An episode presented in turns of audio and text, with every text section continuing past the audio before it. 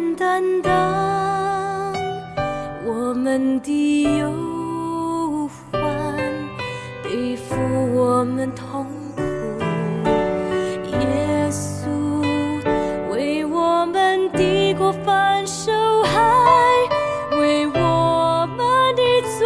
孽。弟兄姐妹大家早，今天我们要读以赛亚书五十三章的全章，所以我一面读，请弟兄姐妹来听。五十三章第一节，我们所传的有谁信呢？耶和华的膀臂向谁显露呢？他在耶和华面前生长如嫩芽，像根出于干地。他无佳形美容，我们看见他的时候，也无美貌使我们羡慕他。他被藐视，被人厌弃，多受痛苦，常经忧患。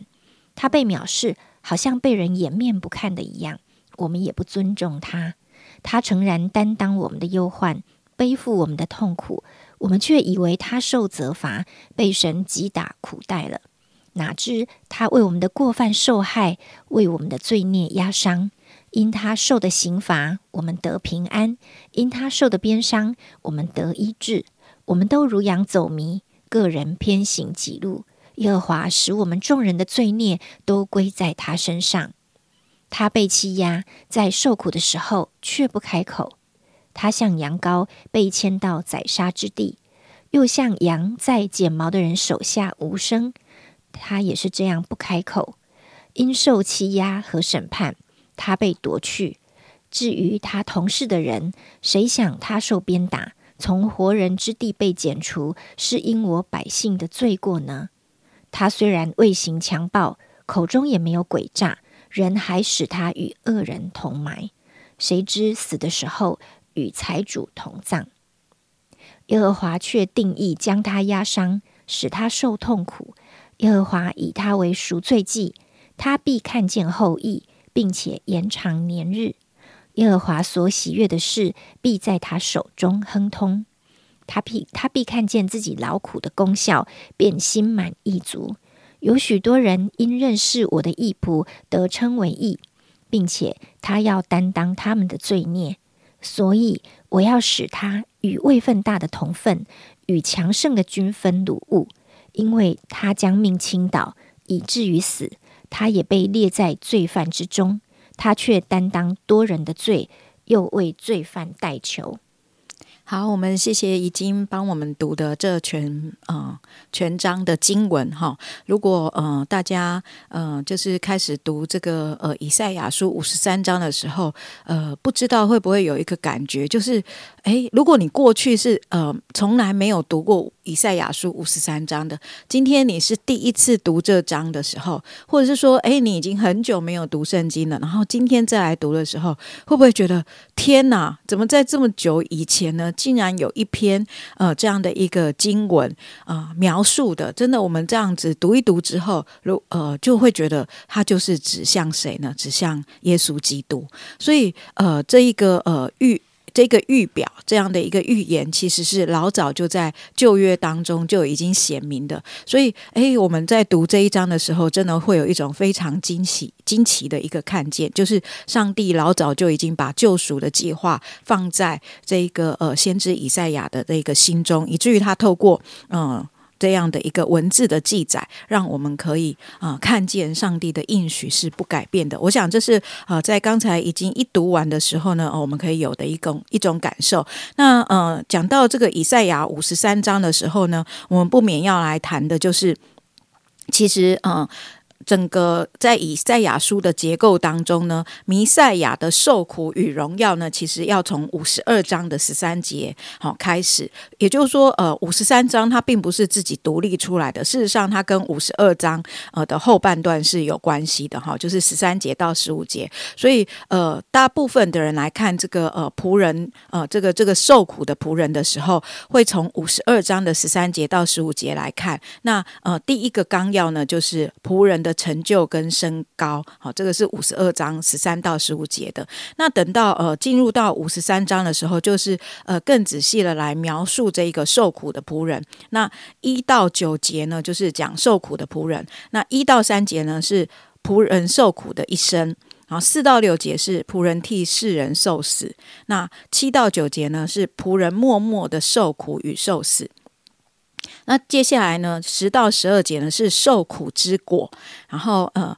呃、分也是分三个。好，第一个部分呢，舍己而延续后代，这是第十节。然后十一节是使人称义，十二节是升高得荣，这样子哈。所以，哎，我们就可以看见受苦的仆人，他有这一些这样的一个分段。那呃，当大家在呃读这个以赛亚书五十三章的时候，我自己呃在读这个部分的时候，会想到一件事情，就是耶稣他是默默受苦的仆人。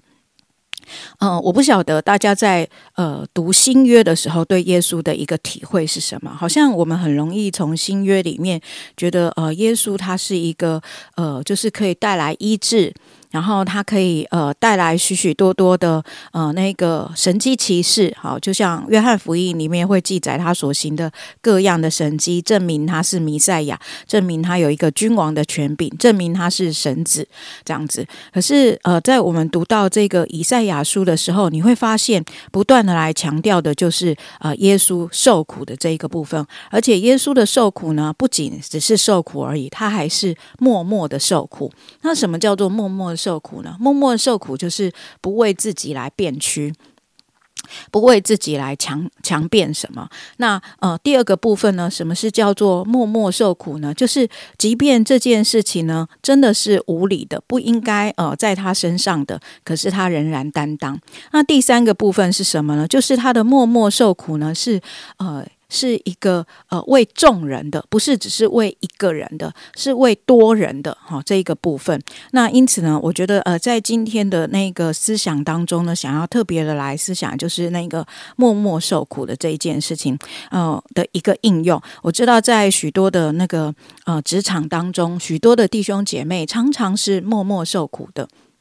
然后、哦、我们在代祷的领受当中也常常呃听见呃就是弟兄姐妹呢，他们呃在呃领受的时候感受到上帝好像要把一些的安慰呃来呃传递给这些默默受苦的呃这些职场的弟兄姐妹。所以呃真的呃今天也想要透过以赛亚书的这一个呃五十三章呢，想要鼓励弟兄姐妹呃弟兄姐妹，如果我们在职场上或是在一些的环境当中啊、呃真的受到一些不公平 不,、呃、不平等的一个待遇，我不是说你不应该用一个正确的管道去、呃、去争取或是去回应、哦、那样的一个公义，而是有的时候在这一个受苦，然后你也去、呃、试图去、呃和呃、就是合乎情理的合乎情理法的去、呃、争取该有的一些的、呃、公义的时候，却还没有看到结果的时候、呃、真的盼望以赛亚书五十三章耶稣的的这一个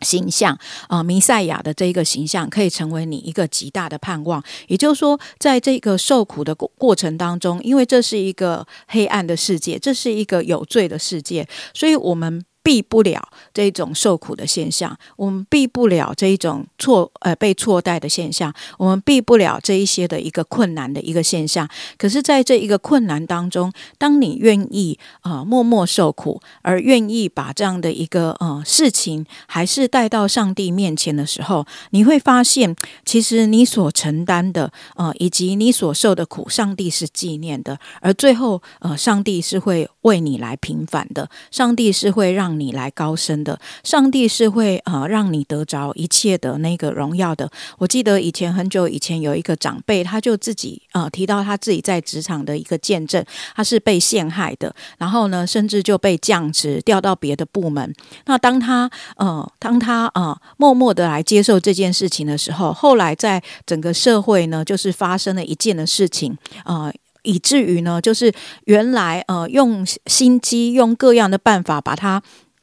呃，就是剔除掉的那一个主管呢，反而要为这个社会事件去负责任。然后呢，后来呢，哎，那一个人呢，就就嗯，就是那个有心机的人就下台了。而我们的同工呢，就是我们的弟兄呢，他后来就被呃恢复到原来的职位，甚至就是呃更高等的职位。然后最后他也在他所在的那个工作场合当中呢，呃，就是一直担任到他退休，然后呃也造也祝福了许许多多的呃就是相关的行业。业、呃、跟社会这样子哈。所以呃，我就呃，当我在读这一篇的时候，我就想到这一个嗯弟兄这一个长辈他的一个美好的一个见证。那时候他自己在呃提那个过程的时候，在熬炼过程当中真的是非常的艰辛，可是在最后的时候上帝却为他升高，真的。因此我想今天默默受苦的这件事情可能都不是我们乐意所接受的，可是如果真的就像耶稣一样，耶稣所受的冤屈，耶稣所受的这些的误会，